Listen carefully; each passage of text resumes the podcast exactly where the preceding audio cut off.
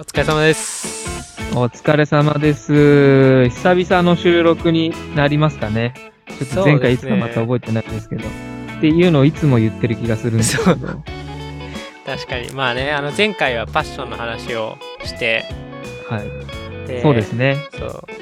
でそ、のパッションも無事に終わりましたね終。わりまして、はい。まあ、はい僕のいない パッションになりましたね。今回僕とヤダッチはいつもと違う感じでしたね。あの、それこそヤダッチは会場にいないっていう。そうそうそうそうそう。まあ、あの、ね存在感だけ残して。そう。あの、存在感はもうバリバリ出てました。マジっすか。もう、あのーはいあ、これだ、やったな、みたいな。そう。あと、ね、あの、協力者が、この、ヤダッチの血を引き継いでそうそう。やってたので。いや、本当に嬉しい。なんか可愛くていじめたくなっちゃう感じなんですけど、本当に、まあ、あ生温かく。ね。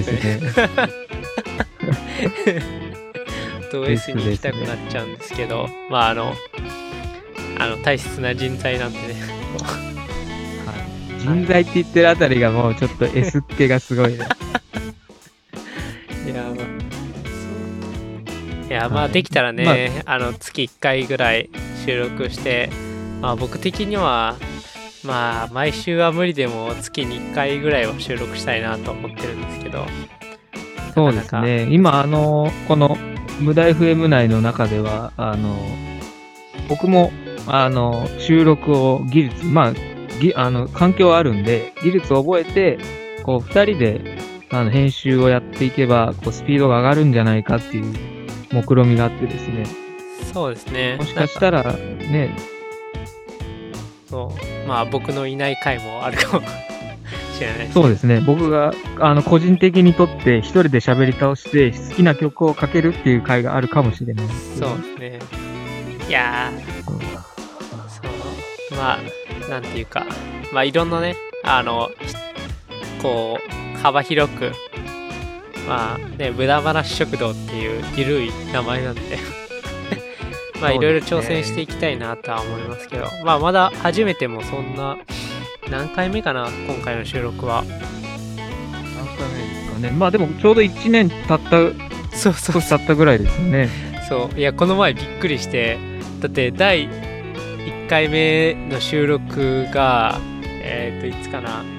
えー、9月。去年の9月。9月。いやもうね1年そうですか。1年やってるってやばいっすねそう、だいぶスローペースだったけど、一応1年は続いてるっていうことで、そうそうそうそうそ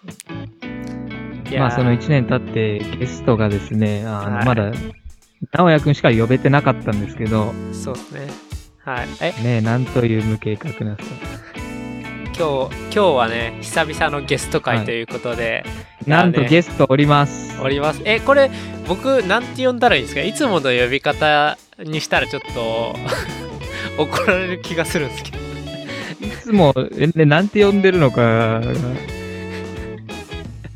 まあもう僕は様をつけるしかないのかなと思ってるんですけど。ああなるほど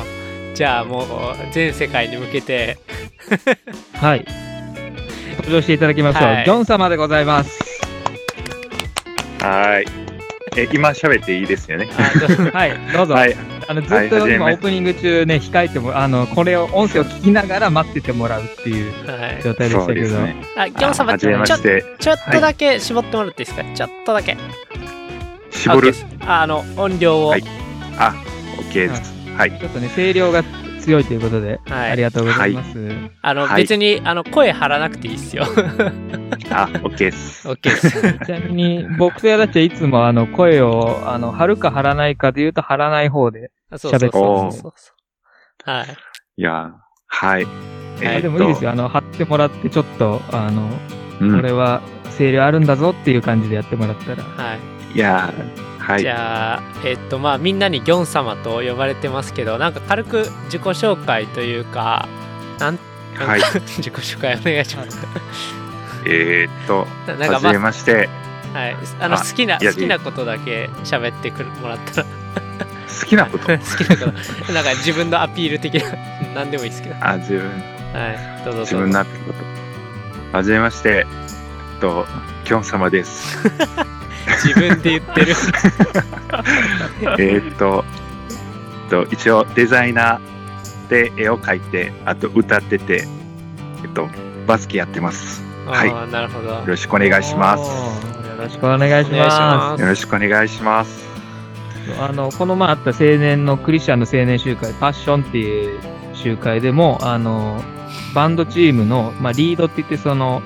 曲を、あの、導く人がいるんですね。あの、次はこの曲やりましょうとか、ここ歌いましょうとか、なんかそういうリーダーをですね、今回、このギョン様がやってくれてですね、はい。もう、バイリンガルでやってもらいましたね。実際は日本語だけでしたけど。そうですね。あ、なんか自己紹紹介で言ってないんですけど、一応、まあそうですね、韓韓国人っていうことで、まあ、はい。ギョンさ、ギョン様の、まあ、ギョン様っていう名前も、まあ、あれですね、多分、ペヨンジュンの、あの、ヨン様から、あの、まあ、周りから勝手につけられたみたいな感じで、ね一応。まあちょっと 本人はなんかもう迷惑がってますけど、ね。ちょっと顔がいつも引きつってるっていうのを見ながら、僕たちはまたそれを呼ぶっていう。そうですね。なんかこう、ちょっとずつ広まってますね。なんかこう、初対面の人から、ギョン様ですね、みたいなことを言われ始めてますね、最近は。いやもうそのなんか、ってるのは僕らだからね。そうですね。なんか自分のこうデザインのところにもう名前入れるのもギョン様にしたらいいんじゃないですか。いやいやいやいや、もう、この辺にしておきたいですね、そのギョン様っていう。ねそろそろあのマフラー巻かなくて大丈夫ですか？マウラ今日初めて、今年初めて、今回の冬初めて巻きましたね、今日。おついに冬が始まるわけですね。始まるわけですね。ギョン様の季節が。ギョン様の季節ではないんですけど。いやいやまあちょっとね、冒頭からいじりまくってますけど大丈夫です。はい、大丈夫です。じゃあまあ、え、うんギョン様聞いたことあります？無駄話食堂。ああ、そうですね。一応、あの、まあ、何回も、あの、聞いたことがありまして、まあ、その司会の、あの、矢田くんからもう何回も、よかったら聞いてくださいっていう、あ圧力がかかってたんですね。そうあの、違う、結構あの、まあ、ちょこちょこ、あの、矢田くんの方から僕の方に、あの、パワハラ的な発言が最近、お まあ、パワハいやいや的な発言が結構多い。あの。結構あるんですけど、まあ、その中の、まあ、ワンパターンとして結構よかったら収録したんで聞いてくださいっていうことで、もう何回か聞いたことがあって。そうですね。いやまあちょっとね、弁明すると、うん。まあ愛ですよ、愛。そう、そう。ね。愛、もう感じてます。感じてます。まあ愛ですからね、これは全部受け止めていただいて。はいうんまああの、ね、あの、パワハラってちょっとね、あの、多分この、こう、無駄話食堂、今日このは、この話、ストーリーを初めて聞いた人は、ちょっとだいぶ誤解を生んでしまうんで、一応説明しておくと、こう、ギョン様に、あのと、まあ僕は、こう、映像とかね、デザインとか、すごい同じ趣味があって、で、ギョン様に高い20万ぐらいのカメラを、こう、プレゼンして買ってもらうという、あの、愛のね、こう圧力をかけてるのがまあちょっとギョン様がちょっと誤解を生む形でこうパワハラと表現してしまってることなんで まあぜひね まあね、この愛を持っていいものを進めてるわけですからね。そうそうそうそう。そうそうそうそうそう。ただその進め方がちょっと強いっていう。まあそうそうそう。だからこう、公表できるっていうね、パワハラっていう名前で。いやいやパワハラじゃない、まあパワハラじゃないまあ今、いやもうパワハラ本当に結構ホットワードなんでね、気をつけないと。え大丈夫この人たちみたいな。いやでも本当に、えいろいろね、いい情報をいつも教えてもらってるだけなんで、まあ、もうそう言ってるけど、うん。ね、まあそういう感じで、まあ何回も聞いてて、はいそうですね。どんな、まあどんなイメージイメージですか？いやいやー、そうですね。あのーなんか僕は割と結構、まあ普段も、あの自分からはあんまり話さない人なんで、結構聞く側、聞く役ですね。で、まあ結構やっぱ、いつもの感じで、なんか横で聞いてる感じでずっと聞いてて、そうですね、もう、なんか楽しいなっていう感じでいつも聞いてますね。もう、なんかそれで、なんか今回ね、あの、ゲストで、なんかぜひお願いしますっていうことやったんですけど、うん。なんかそこに自分が入るってやっぱなかなかプレッシャーだっていう。いやいやいやいやいや。そうそうそう。もう、大丈夫ですか？中身のない話ばっかりしてるんで。それが無駄話食堂なんでね、もう中身全然なるほど。いやでもタイトルがめちゃくちゃいいなとは思うんですよ。無駄話食堂っていう。ね、相席食堂みたいな感じですね。僕らの方が先ですからね、これ多分ね。あ違うのかな やばいやばいやばい。やばいやばいやばいやばい。いや、まあ、まあ、とりあえず、あの、ということですね。始始まりの、始まり。はい。はい。はい読みたいと思いますね。ははいい。はい。お願いえーと、いきます。無駄話食堂は、教会に行くライフスタイルを持つ人たちのまったりトーク番組です。番組のフィードバックは、ハッシュタグ、MUDAFM、ハッシュタグ、無駄 FM でコメントをお願いします。よろしくお願いしはい、ます。お願いします。します。いやー、まあね、あ あの、今回は本当に、あの、カンペ出しというか、あの、ね何も、一応ですね、はい。あの、収録のあの、ごめんなさい。ネタ帳を今ちょっと見てるんですけど、けどまあ、純粋に、あれじゃないですか、ファッションの話とかですか？そうですね。一応、クリスチャンマッチングアプリとかっていう話題もあります。それは、それやばいやつですか？これちょっと話しておきますせっかくなんでね。やばいですか？えーっと、え、それ、その話ってギョン様と盛り上がりましたっけ？これ知ってます？クリスチャンマッチングアプリの話って。あ、一応、そうですね。あの、うん。なんとなく、知ってますよね。してます、してます。もうやばい、それは。これ、この回はちょっとだいぶやばい感じになってきた。まあ、まあちょっとやばそうだったら、あの、すいません。カットするんで。カットする。はい。カットするっていうかカットしてください。すいません。えーっとね。で、これは、まあ、どのぐらい掘り下げるかあれなんですけど、あの、まあなんかその、ファッションのミーティングとかで集まった、ちょっとあの空き時間とかにですね、あの、なんかこうマッチングアプリが世間的に流行ってるぞ、みたいな話があって、で、あの、その話ともう一個別で、あの、なんかこう、クリスチャンの人で、あの、お見合いして結婚する人も最近増えたりとか、あと、某所では、あの、お見合いパーティーみたいのも、そのクリスチャンイベントで開かれるようになってきていて、これ、あの、チラシが、あの、本買うと入ってたりとかね、したことがあったんで、で、そういうのでいろいろ考えたときに、クリスチャンマッチングアプリってあったらこれいいんじゃないかみたいな話をしていて、こう自分の、あの、教団教派とかなんかそういうとか、まあ、クリスチャンの中のさらにもう一個突っ込んだ。ところで、まあ、やっぱりクリスチャンは、なんて言うんだろう。ただ神様信じてます同士がうまくいくかっていうとそうではなくて、お互いの、その、もうちょっと詳しい部分がやっぱりマッチング必要になってくるんで、これが、あの、手軽に、あの、いろんな人と繋がれたら、まあなんか出会い系ではないんですけど、もっとなんかこう、出会いがないって言ってる人がクリスチャン多いんで、いいんじゃないかなと思って、話してたんですよ。まあ、それがちょっとねそうですね。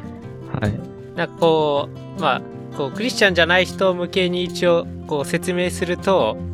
あの、まあ、クリスチャンに関わらず、まあ、日本は結構ね、宗教色というか、まあ、何を信じるかっていうことに重きを置いている人は少ないかもしれないですけど、まあ、クリスチャンは割と、まあ、同じアイデンティティを持つクリスチャンと結婚したいなって思う人が結構、まあ、ほとんどを占めるんですね。で、えっと、まあ最近まあ少子高齢化とかで、まあやっぱりね、あの、比例してクリスチャンもだいぶ クリスチャン業界もね、高齢化が進んでおりまして、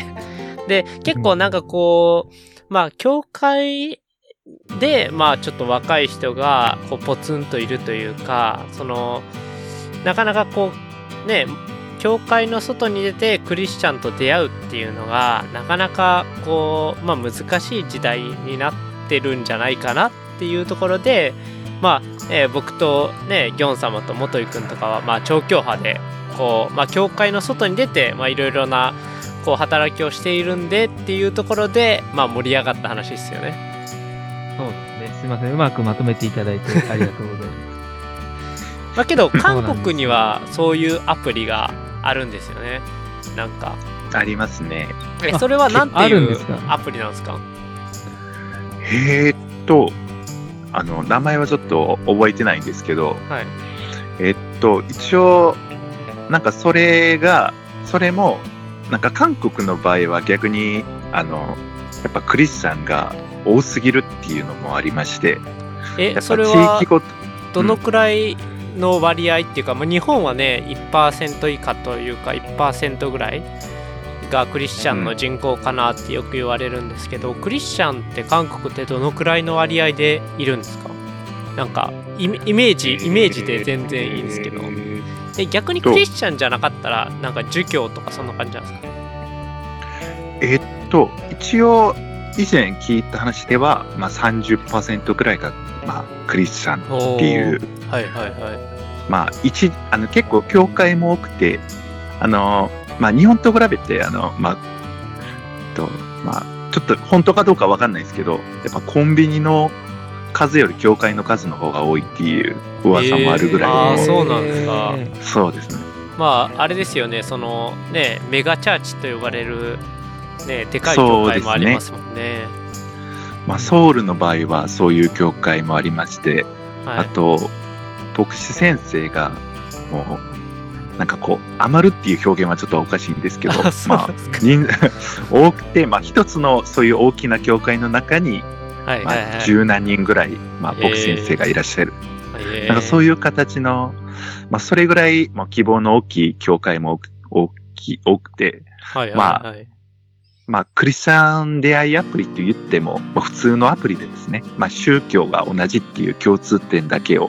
まあ、ちょっとその辺だけ絞って、まあ、他はまあ、普通のアプリとして、はいはいまあ、出会い系のアプリと同じ感じで使うっていう感覚ですね、多分。ああなるほど。なんかへえそれ実際に会う人はやっぱ、じゃあご飯行きましょうとかになるのか、それともやっぱそういうアプリだと、じゃあ今度集会一緒に行きましょうとか、あー今度なんか礼拝後に一緒に第3回どうですかとか、そういう感じなんですね。えーっと、多分、まあ、さっき、まあ、もう、メガチャーチっていう話もしてたんですけど、はい結構韓国の教会って、あの、まあ、自分らの各地の教会で全部そういう集会も、まあ、解決してしまうっていうところも結構多いんですよね。まあ、そういうクリスチャン文化をわざわざそういうクリスチャンアプリでなんか共有して、なんかそういう共通点で、まあ、出会いをもうなんか進めていくっていうよりは、まあ、本当に多分、その、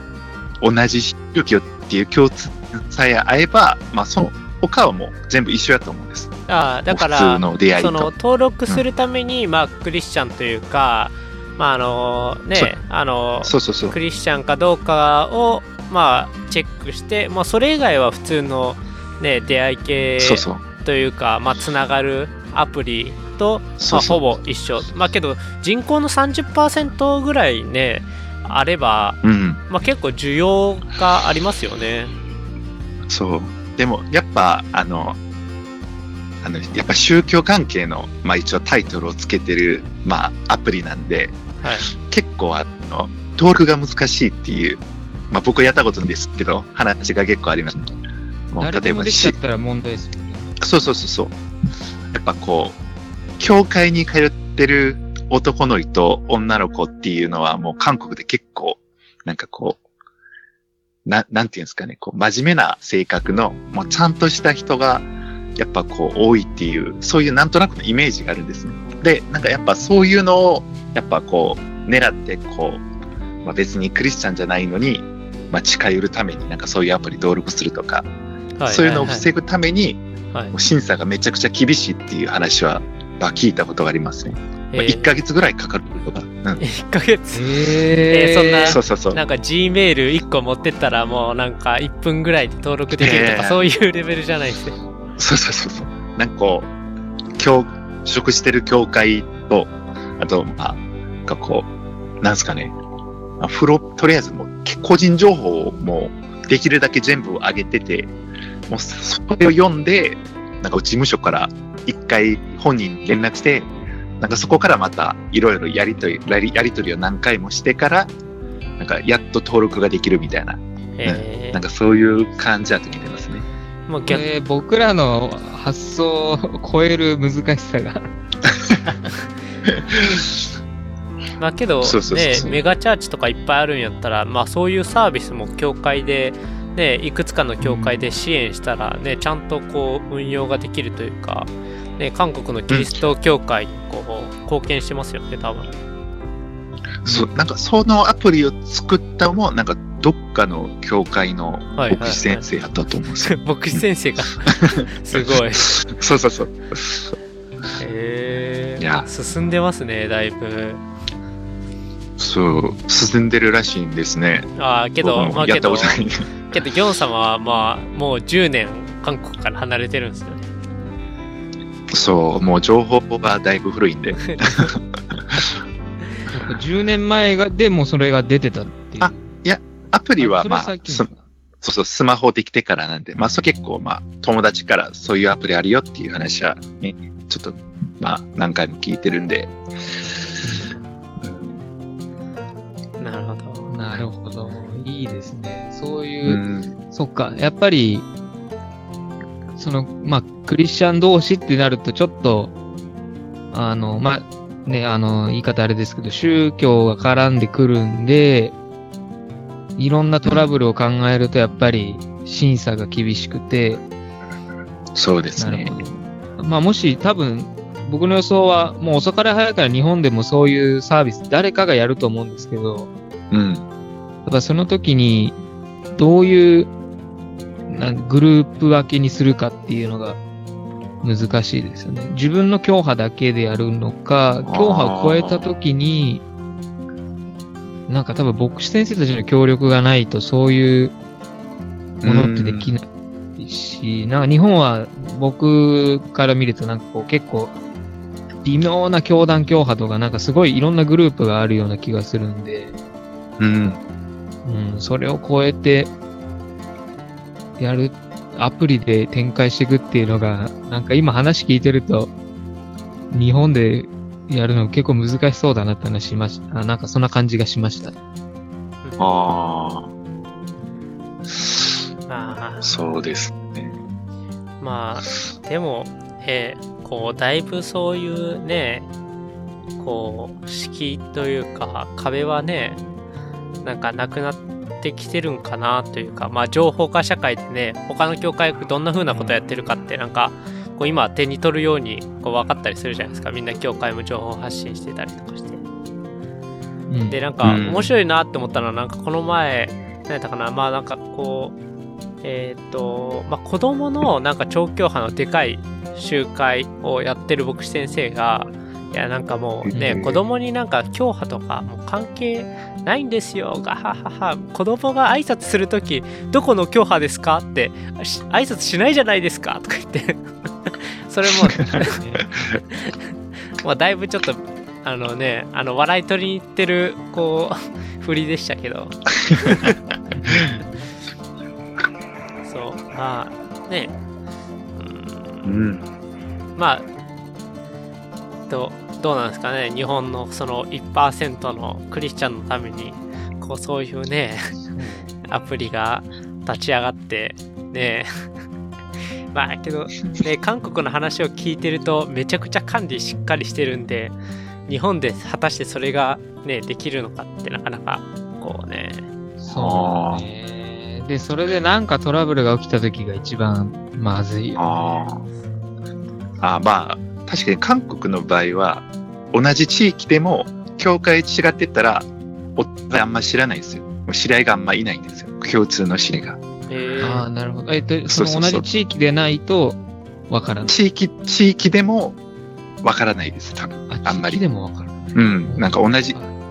地域でもお互いにこう、教会の情報があんまりこう、わからないっていうか、へえ、うん、なんか人数が多い分、それぞれのグループでちゃんとこう、やってるんで、あんまりこう、一緒に何かこう、なんかコラボでやるとかはないから、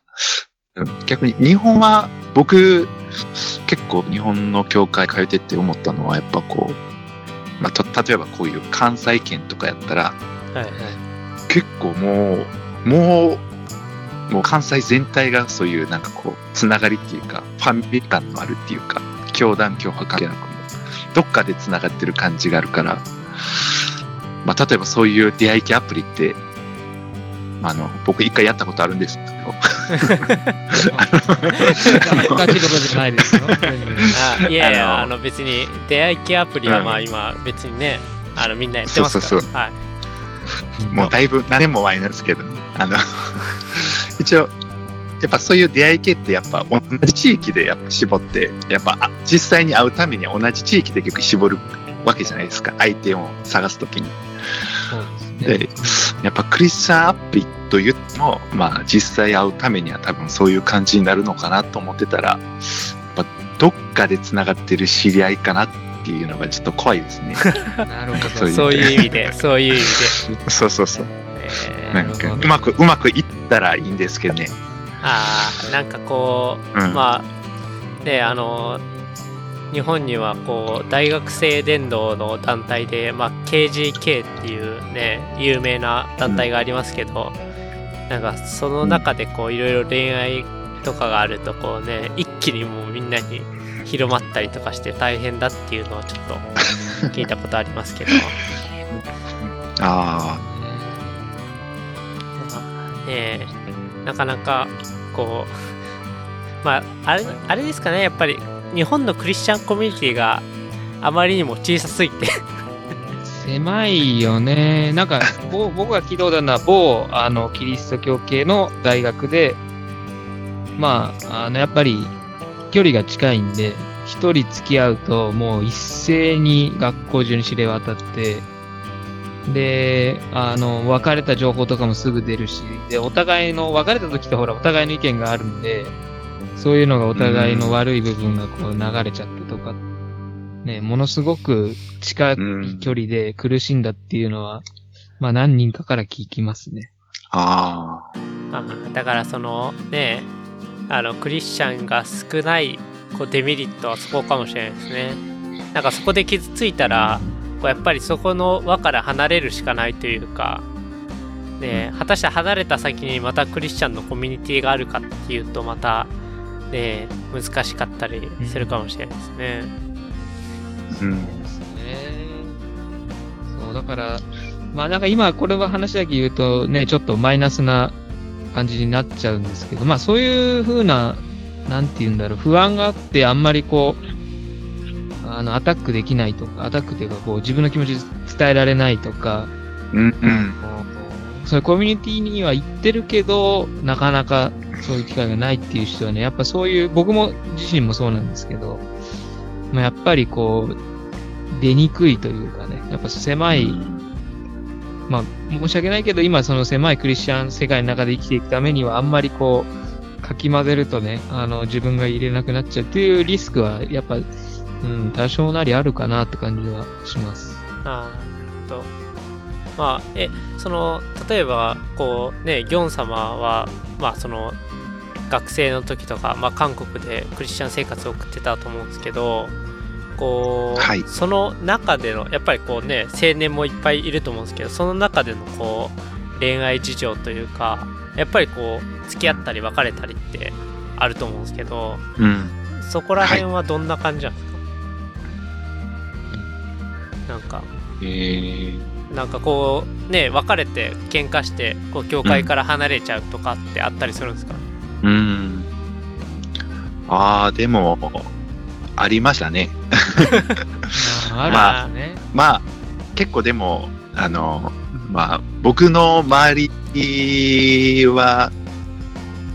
どっちかっていうと、結構あの、クリスチャン家庭の、まあ、教会通ってる、通ってた友達の中では、クリスチャン家庭で育った友達が結構多くて、うんうんまあ、教会をち、まあ、ちょっと移したり、なんか違う教会に行っちゃったり、同じ、もう全然引っ越しとかじゃなくても、ああなんかこう教会がたくさん同じ、ある分もう、そうですね。なんかこう、同じ教会でもう別れて、まあちょっとお互いにちょっとあれやから、一人が違う教会に行っちゃったりっていうのは結構ありますね。ああ、なるほど。うん。うん。まあ、まあ、さっき言ったみたいに、まあ、それぞれの教会ごとに、それぞれのやっぱこう、コミュニティがしっかりしてる分、まあ、それでなんとなくもう解決できちゃうっていう、ああ、なるほど。なんか、そうそう。あだからそこでうん次の第二のクリスチャン人生を歩めるというか。なんか、そうん、なんかもう、うん、なんかそういうパターンもいるっちゃ多分いると思うんですよね。まあ、まあ結構、笑い話で結構韓国の、まあ、言ってる、韓国で言ってるのは、なんかこう、あの、彼氏、彼、彼女を作るために教会に行くっていう話があるんですね。え、なんかその、そういう話もあるんです。あーなるほど。なんか冗談っぽく言われてるけど、みたいな。うん。まあ、どっかで多分内心、そういうことも多分、念に置いて言ってる人も結構いるんじゃないかなっていうのは。ああ、なんかその、ねえ、あの、まあ、し信仰というよりも、なんかまあ若い時なんですけど、まあそうですね。なんかそのしうんっかりとした。うん相手を見つけるために、教会に行くというか、そういう感じそうですかそうね。そうそう。そういう人たちも、まあ、行ったり、まあ、うん。そうですね。まあ、大体、まあ、中高生とかあったりなんですけどね。あ、中高生がそういう出会いを求めて。そう、中高生、まあ、大学生までね、結構そういうのがあって、やっぱ韓国ってあの、男子中、男子校、女子中、女子校が多いんですよ。共学、まあ、最近は増えたんですけど、へえ。僕がまだ韓国にいた時代はもう結構若い、まあ、共学があんまりなかったんで、あ、そう僕の地域の話にすると。そうそう。で、あの、同世代の、あの、異性と会う機会があんまりないんですね。やっぱそういう教会が結構やっぱ、そういう同世代の人がいいっぱい集まる、集まってるところなんで、はいはいはいまあ、そこでちょっと出会いを求めるパターンがあったり。ああ、なるほど。もうめんみんな高校生たち目キラキラさせながら。いや、なんかちょっと今日、今日、今日のメッセージ、ちょっとす背筋伸ばして聞こうみたいな。ちょっといいクリスチャン感出そうみたいな。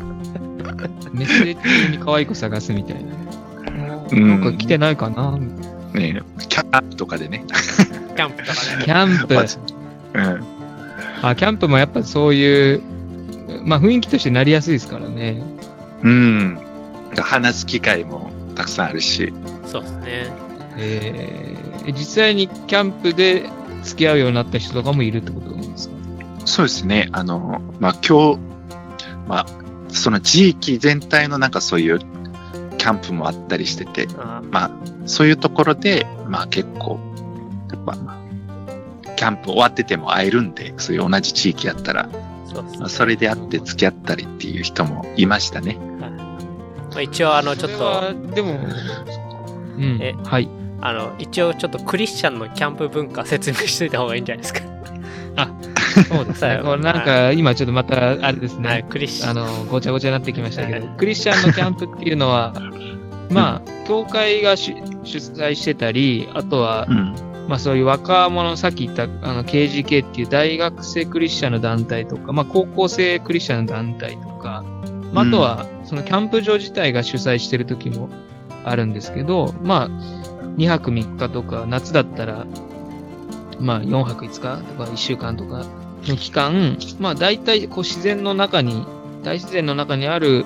あのクリスチャンキャンプ場っていうのがあって、まあテント張らずに大体は、あの、宿泊棟があって、あの、自然を味わいながら寝泊まりするっていう感じで、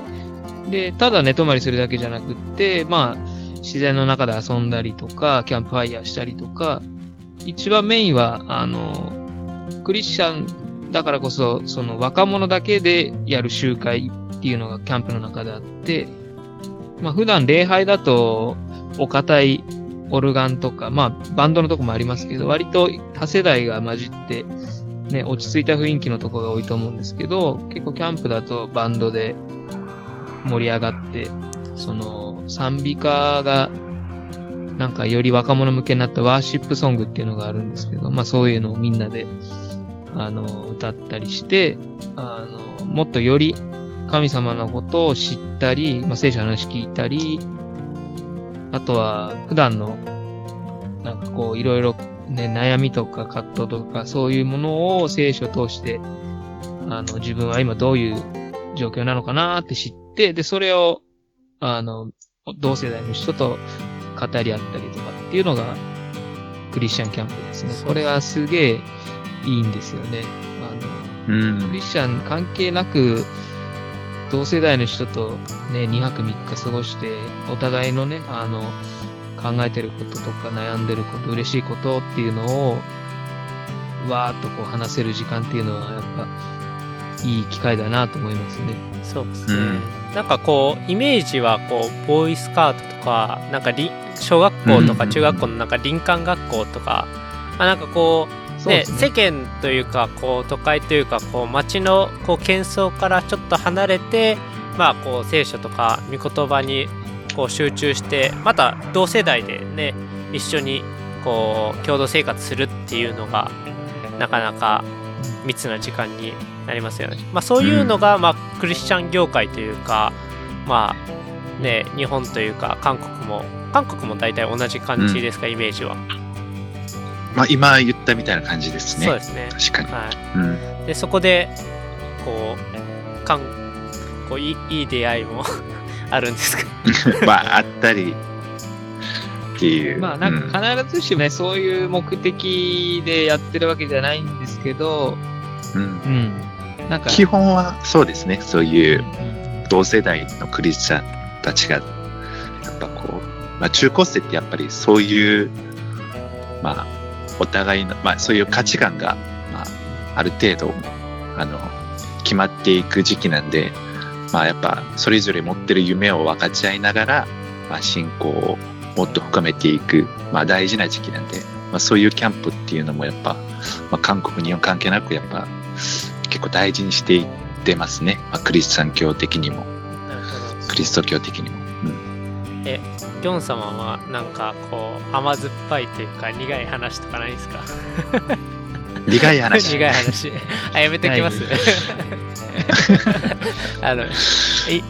ョン様のイメージを損なわない程度のふんわりぐらい。いや、まあ、いや、でも僕は、基本、あれですね、もうクリスチャン、同じクリスチャンの人と付き合ったことはないっていうのが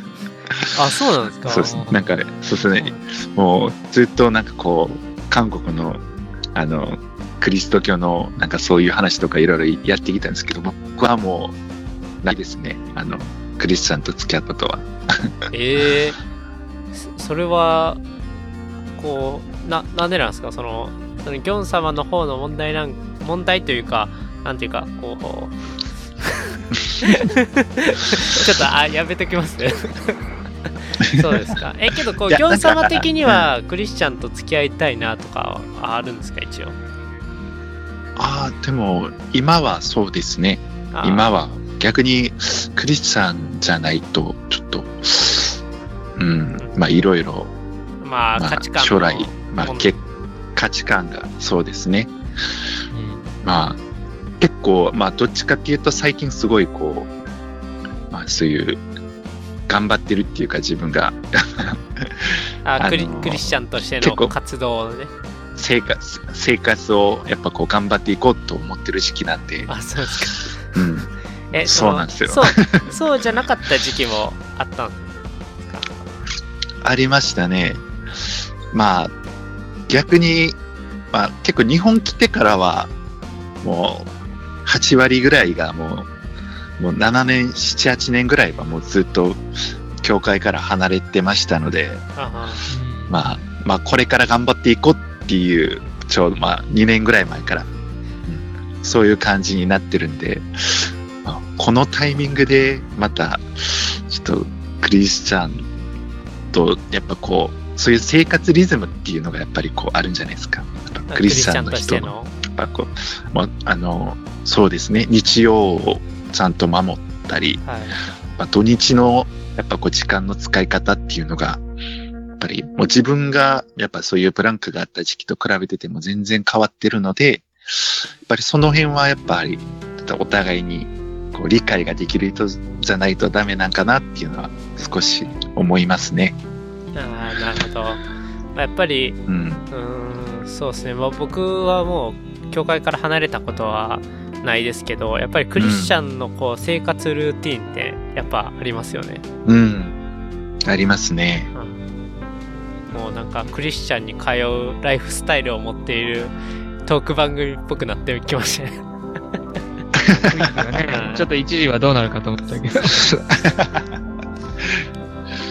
なるほどね。うんまあでも確かに、こう、うん、恋愛とかっていうのは、あの、クリスチャンのそのライフスタイル、まあ、簡単に言うと日曜日教会行くとかっていうのが、崩れるきっかけにはなるんですよね、多分ね。うん。もしうまくいかないとね。うん。やっぱりどうしてもこう、なんていうんだろう、神様よりその、今付き合ってるとか気になってる人っていう存在が大きくなっちゃいがちなんでね、うん。結構。結構よく言われるのが、クリスチャン以外の人と付き合って、結婚して、教会どうすんのってなったら、いや、伝道すればいいんだよっていう人いるけど、ね、二人でこう、いろいろ調子合わせていくときに、日曜日教会に行くっていう風に自分も決断して相手もそうしてくれるかどうかっていうのは、結構ハードル高いなって思うんですよね。うん。そうですね。まあ、なんかそのね、付き合って結婚する夫婦がどっちがどういうリーダーシップ取っていくかとかもありますしね。うん。うん。まあ、同じ。あ、ごめん、どうぞ。うんはい。はいはい。いやいや、あの、僕も今、ちょっと、矢田くんの話とかちょっと聞きたいなと思ってて。そうですか。はいその そうそうね、あの、お互いに教会に行くじゃないですか。そうですね。まあ、だからあの、えっと、まあ、実はあの、今週の土曜日に、あの、まあ、KGK ってキリスト者学生会の、まあ、あの、大学生伝道をしている、まあ、団体があって、まあ、妻はそこの卒業生でもあるんですけど、まあ、そこの、まあ、卒業した OB、OG の若手が集まる祈祷会がありまして、まあ、定期的に OB、OG が集まるあの会があってでそこでまあ証というかゲストスピーカーというか、まあ、我々夫婦がなんか家族愛について語るという家族愛につそいう。て。いやなんかあの最初のオーダーはなんかこう恋愛結婚について語ってくださいみたいな話だったんですけどなんかこうこの前回ってきた連絡に家族愛って書いてあってえ家族愛だったっけ？みたいなちょっと聞いてないぞみたいうな。そそうそう。まあまあそこはいいんですけどそうですね。まあなんていうかうーん。まあ妻も妻妻もまあ僕は結婚してまだ1年も経ってなくて春に結婚したばっかりですけどなんていうかまあ僕も最初はこうまあけクリスチャンとしてのライフスタイルを、まあ、お互い持ってるんで、まあ、結婚したらうまくいくだろうと、まあ、思ってたんですけど、まあ、そうはいかず。なんかこう、まあそういうなんかこう軸となるライフスタイルはあるんですけどやっぱりなんていうか他人が一緒に住むっていうのはこうなんかそそれ以上にやっぱりこう何違いが大大きいというかねこれでクリスチャンとノンクリスチャンが結婚してね教会生活を送るっていうのもレベル高すぎって思いながら。そうそうそう。なんていうかねこうなんか生活のなんていうか自分が送ってきたルーティンがまあやっぱりあるんですよ僕は結構なんか長風呂が好きだったりとかうん。なんかこうまあね妻はこうご飯食べてすぐねお風呂入るとなんかこう体が調子悪くなるからとかなんかこう自分が今までこう積み重ねてきたルーティンをこうなんか歯車のように合わせていくっていう作業がやっぱりこうなんか今も時間かかってるしなんかこう本当になんか一緒に住み始めた頃は衝突が多かったなっていうのがなんか本音かなと思います。なんか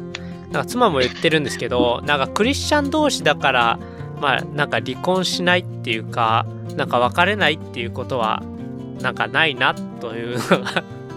本音でそうそうそうなんか本当にクリスチャンという価値観は一緒でもなんかやっぱりそれ以外のところでなんかねクリスチャンでもね離婚するカップルというかねまあ付き合ってても別れてしまうカップルがあるようになんかこう盲目的にクリスチャンだからうまくいくっていうのはなんかやっぱりこうまあちょっと一つ考えた方がいいかなというかなんか身構えなんかそのねもしこの結婚に進む相手が与えられた時になんかそういうこともなんかクリスチャンだから私たちうまくいくよねっていう感じだとなんか結局最後うまくいかなくなってお互いしんどい思いになってしまうかなっていうのは。まあどんなこうカップルでもそういう面があるのかなというふうにはなんかこうねまあちょっと呼び水的なまあ当日まだ喋ることはまだ考えてないんですけど なんかそういうのはなんか僕が結婚する前に思ってた気持ちと結婚した後というかまあここね半年ちょい過ぎて今思ってる思いがそんなんかなというところであります。どどうすか？どうすか？こんな感じ。なかなかあれなんむあのそのうまくいいくかどうかっていうのは別問題っていうそうですね。なんていう。むしろ難しいかなかうーん。まあなんていうか本当にまあお互いなんか弱さがあるっていうことをちゃんと思ってないと難しいかなというか。ねえ僕もね一人暮らし5年やってきたこの自分のルーティンを修正するのはなかなか 難しいというか。そううん。ねえなんかこの一番ぶつかったところっていうの？は一番ぶつかったところ？うんまあなんていうかそのまあなんかまあそうですね。なんか女性は結構自分のまあちょっと妻の意見なんで本当にそうかまあわかんないんですけど女性ってその自分がこう生活しているまあルーティンがまあ安定的にこう回していけるっていうことにやっぱりこう安心感というか、まあ、心の拠り所にしてる部分があるってまあ彼女は話してて。で僕は結構なんかその今までの生活は行き当たりばったりというかなんかあ朝早く起きたから岡山行こうとかなんか。なんかもうなんか当日の予定は当日決めるぜみたいな。なんかお風呂入ろうと思ってたけど、なんかちょっと今から食事どうですかって連絡かかってきたらなんかもうまあちょっとお風呂はいいからまあ今10時だけど行こうかなみたいな。なんかそういうなんかはちゃめちゃななんかライフスタイルというか送ってきたところのなんかギャップがもうなんていうかすそこに大きな溝があって、なんかそれをなんかすり合わせていくというかちゃんとまあ彼女のなんかルーティンをどういう風に回して生活のルーティンをどうやって回していってるのかっていうこともちゃんとこう理解してあの彼女がちょっとなんかのやっぱりこう、まあ、お互いにこう協力し合って生活していくんでなんか自分の思いだけではダメだなっていうのはなんかまあそこが一番まあいろいろあるんですけどうんなんていうかまあこう尖った部分が削られていくような感じですね今。すいませんなんか盛り上がらない話してしまって。なるほどうな、ん。そこがまず二人が違うポイントだったんだね。そうですね、うんなんかクリスチャンである前にというかなんかうん。まあこうねね聖書ではこうやっぱりこうねえーっとまあね男女のまあ夫婦としてどう歩みなさいってこう見言葉がなんかこういろいろあるんですけどなこうまあね言葉で聞いてるのとやっぱり体験してみるのってやっぱり違うくてなんかこうねこう聖書の読み方が変わるじゃないですけど、うん、まあなんかいろいろまあ体験しないとわからないことがあるというか まあねまあそう僕が勉強させていただいてる分妻には負担かけてるなっていうのはありますね。はい、そんな感じですけど。なんかなんか聞きたいことあったら答えますけど はいいやなんかありますね。いやーもうそこまで言っちゃったら逆に聞きづらくては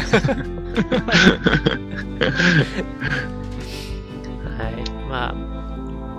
はいなるほど。ねまああのこの話はまあこんな感じで。はい。じゃあなんかまあでも、はい。どうぞどうぞ。あ、で、あの、今、最後の方は結構リアルな結婚生活の話になっちゃいましたけど、うんまあ、あの、ね、その分、あの、二人で生活するようになって、いいこと、なんかこれ良かったなっていうのを最後、最後教えてください。そうですね。なんかこう、まあ、いいこと。いいこと。まあ、トータルね、まあ、幸せに生活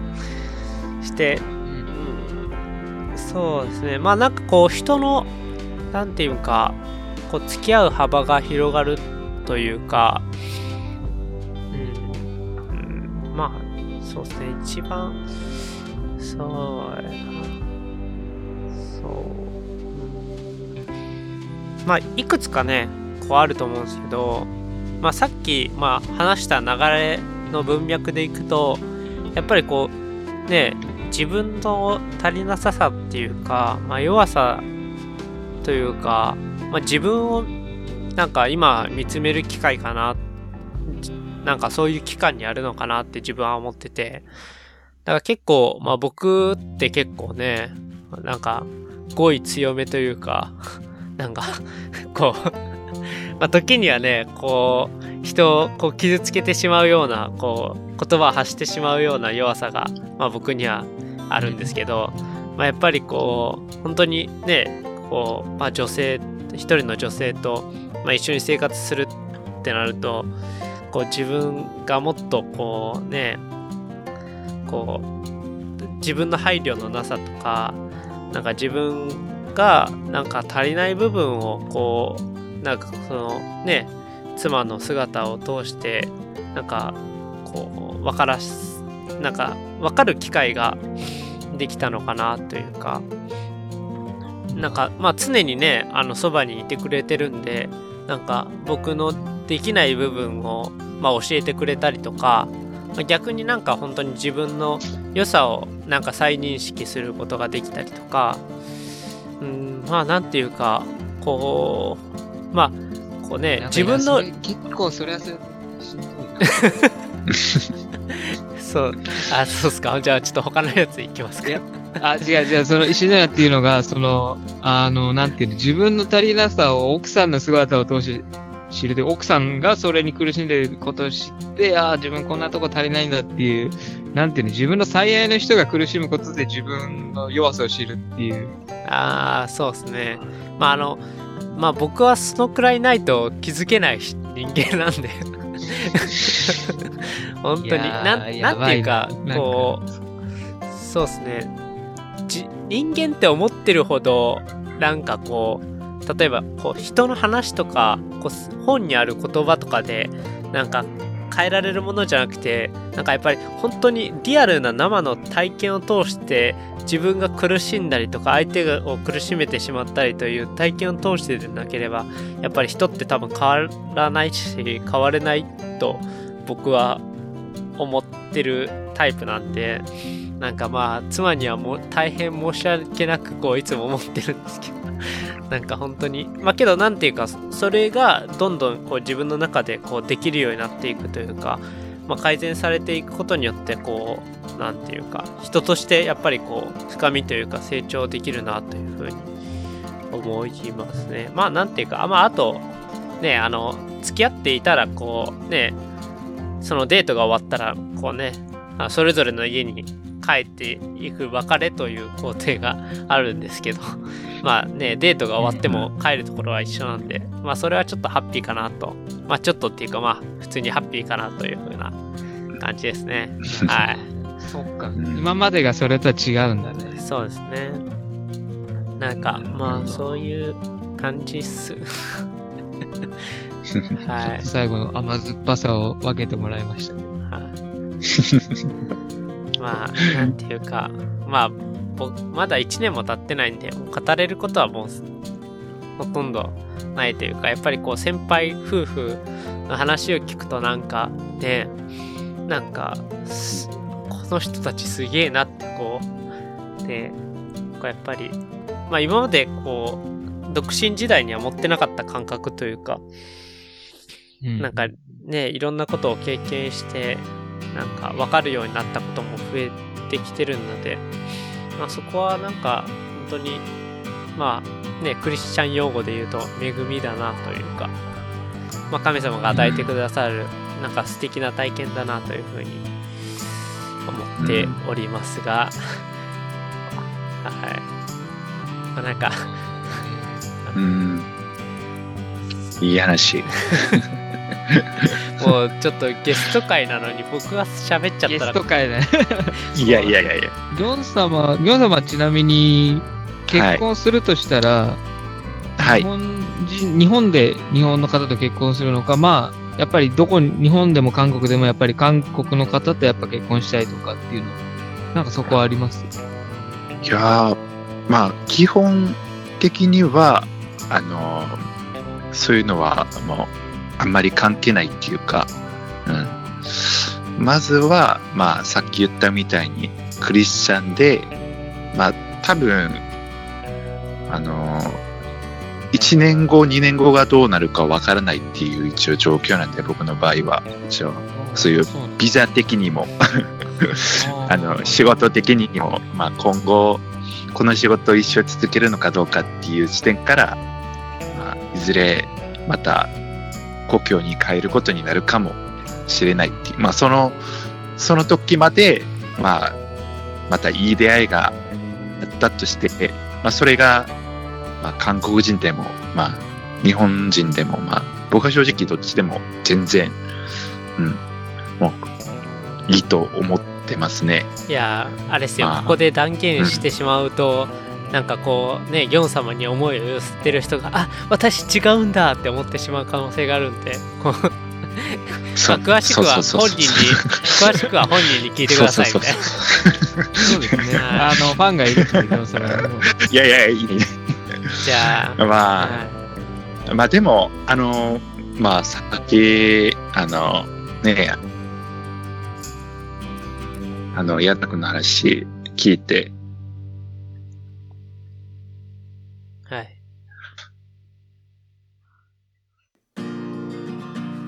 あの、まあ、いろい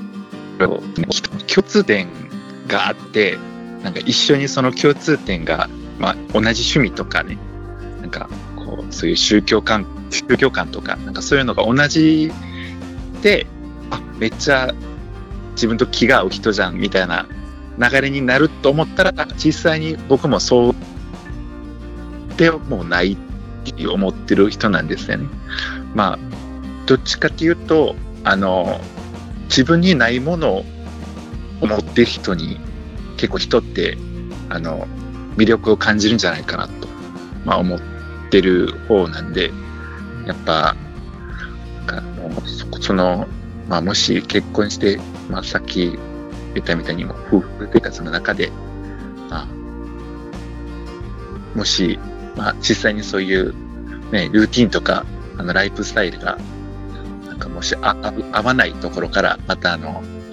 普段こう、興味を持ってることがちょっと違ったとしても、まあ、弱いところとかが、まあ、相手にもどんどんバレていってしまったとしても、やっぱそこをお互いにケアしながら配慮していくのが、やっぱ夫婦なんじゃないかな。っまあ、僕まだ結婚してない、偉そうに言っちゃってるんですけど、いやーそうだと思います。なんかそういうのを、そうですね、そういうのを、まあ、周りに結婚してる人が結構僕は、まあ、年齢的にも結構周りほとんど結婚してるんで、僕の場合は。そうなんですよ。まあ、まあ、今の矢田君の話聞いてて、ああ、やっぱりそうなんかなとまあ思いましたね、僕も。はいまあ、うん。いやーなるほね、結婚はゴールじゃないと。ど。はい、スタートそうですねとか言って。はい。じゃあ、あの、既婚し既婚者の僕に配慮して、そろそろ、はそうですね。い、ははい、い、いい時間になってきましすいません。一応、妻には半という、いえいえ。あの、30分待てと言ってるんで、すいません。た。おっと、やばいですね。はあじゃあ最後、締めの一言と、あと、アピール少し、あの、SNS 系とかも言って終わりたいと思いますけど。い、はい。はい。ということで、じゃあいいでしょうか？じゃあ、はい。はい。じゃあ見ますね。はい。締めの一言いきたいと思います。えー今回も無駄話食堂をお聞きいただきありがとうございました。このポッドキャストがいいなと思った方は、Twitter のフォロー、Facebook への、ふ Facebook へのいいねをお願いします。はい。はい。